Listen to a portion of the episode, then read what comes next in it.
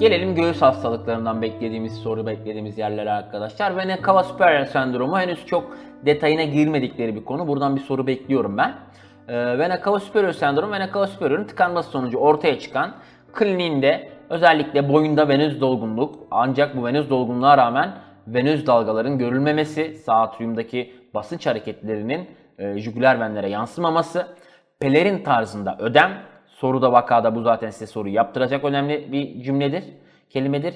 Ve yine göğüs duvarında venöz kollateraller vena cava superior sendromunda e, önemli fizik muayene bulgularıdır. Kliniği oluşturan önemli etmenlerdir. Yine e, son dönemlerde artan kateter ve pacemaker kullanımları nedeniyle benin durumlara bağlı olarak da ortaya çıkabilmektedir vena cava superior sendromu. Ancak maliniteler önemli yer kaplamakta. Özellikle yaklaşık %85'ini tüm vakaların küçük hücreli akciğer kanseri ve squamöz hücreli akciğer kanseri oluşturmaktadır. Bu vena superior sendromundaki malin hastaların %85'inde arkadaşlar. Gençlerde ise en sık neden lenfoma veya mediastinal gel hücreli tümörlerdir arkadaşlar. Yine Behçet hastalığında da vena cava superior'daki tromboza bağlı vena cava superior sendromu tarzı bir klinik ortaya çıkabilmektedir. Tanısı klinik olarak az önce bahsettiğim pelerin tarzı ödem, boyun venöz dolgunluğu, gözde yüzde ödem, özellikle gözlerde şişlik, kulaklarda, kulak memesinde dahi ödem olabiliyor bu hastalarda ilerleyen dönemlerde. Ve yine çekilen akciğer graf, grafisinde karakteristik bir bulgusu vardır.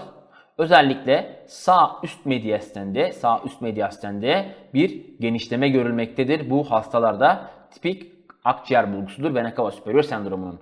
Peki vena cava superior sendromu yaklaşık %85'ini squamöz hücreli ve küçük hücreli akciğer kanseri oluşturmaktaydı. Peki biyopsisini yaptığımız hasta vena cava superior sendromu hastası kitle gördük, biyopsisini yaptık. Squamöz hücreli kanser saptarsak ilk tedavi seçeneğimiz radyoterapidir arkadaşlar.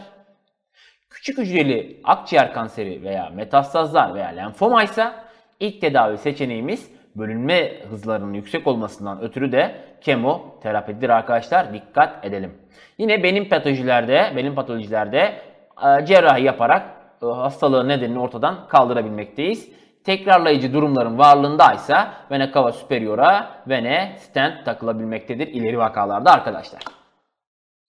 Çomak parmak, e, çomak parmağı neden olan akciğer hastalıkları ve hangileri neden olmaz yol açmaz bilmemiz önemli. Yol açmayanları nasıl kısaltmıştık arkadaşlar? Çor kapat diye kısaltmıştık.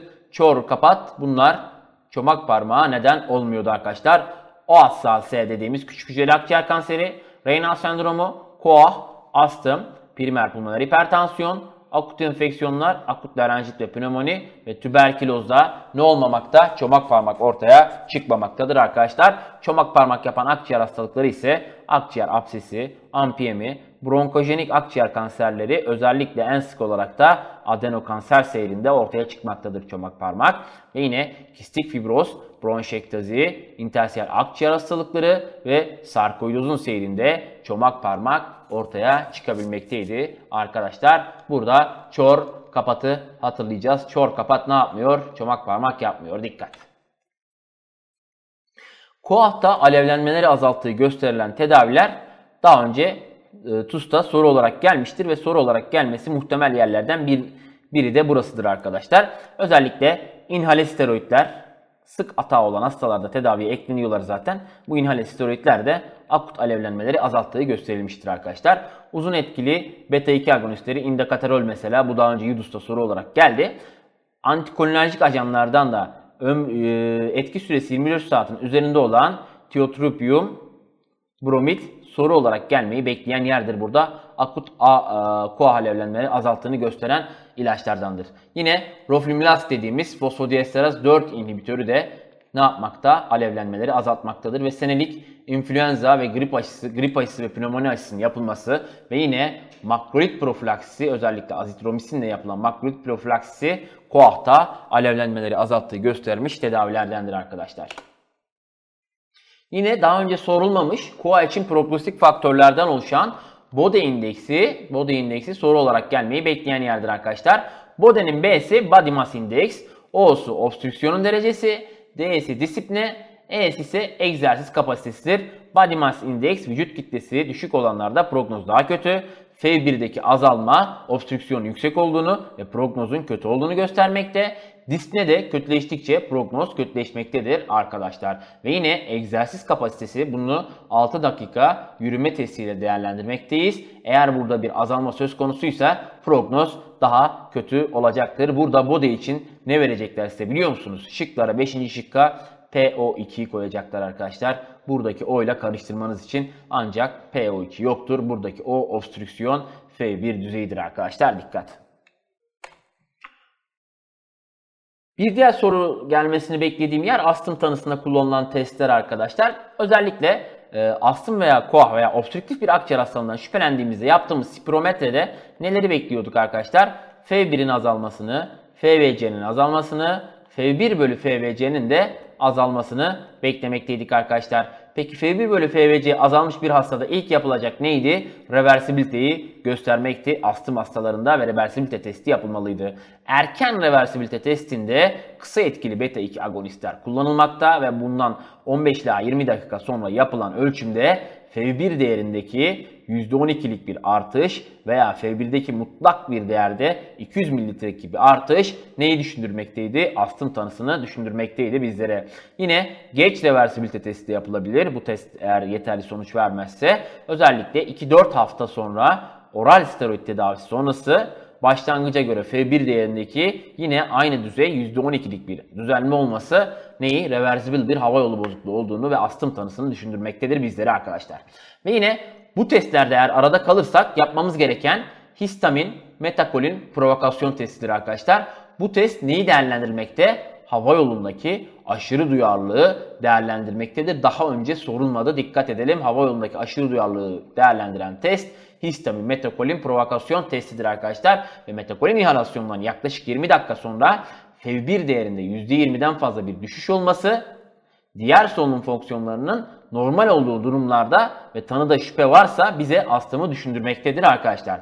Yine aslında tipik olarak sabahları bir e, PEF değerinde düşme olur. Sabah uyanıldığında PEF değerindeki diurnal değişiklik astım için karakteristiktir arkadaşlar dikkat edelim.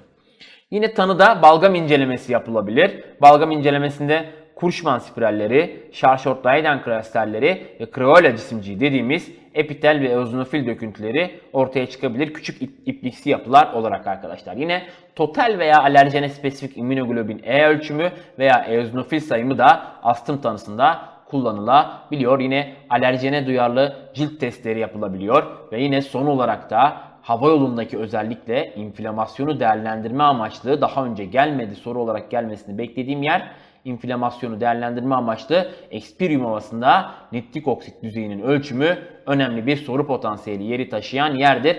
Bunun bir diğer kullanım alanı ise inhale steroidlere yanıtın değerlendirmesidir arkadaşlar. Astım hastalarında dikkat edelim.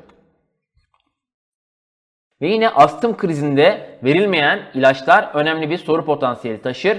Aslında ne yapılmaz arkadaşlar? Kaba saz çalınmaz dersimizde de söylemiştik. Kromolin sodyum, aspirin, beta bloker. Özellikle erişkinlerde burada A olarak adrenalin kullanılabiliyor. Adrenalin. Yine uzun etkili beta 2 agonistler olan salmeterol, formoterol, antihistaminikler ve lokotriyon reseptör antagonistleri olan zafirlukast ve montelukast da ne yapılmaz? Astım krizinde verilmeyecek ilaçlardır arkadaşlar. Bir diğer soru olarak beklediğim yer arkadaşlar bronşektazi tanısında kullanılan görüntüleme yöntemleri. Burada direkt grafi önemli. Direkt grafide özellikle daha önce soru olarak gelen sol alt lobda ekmek içi görünümü Yudus'ta soru olarak geldi arkadaşlar. Ve yine tri imbat bir vaka içerisinde tri imbat verildi. Tomurcuklanmış ağaç manzarası olarak da değerlendirilmektedir bu.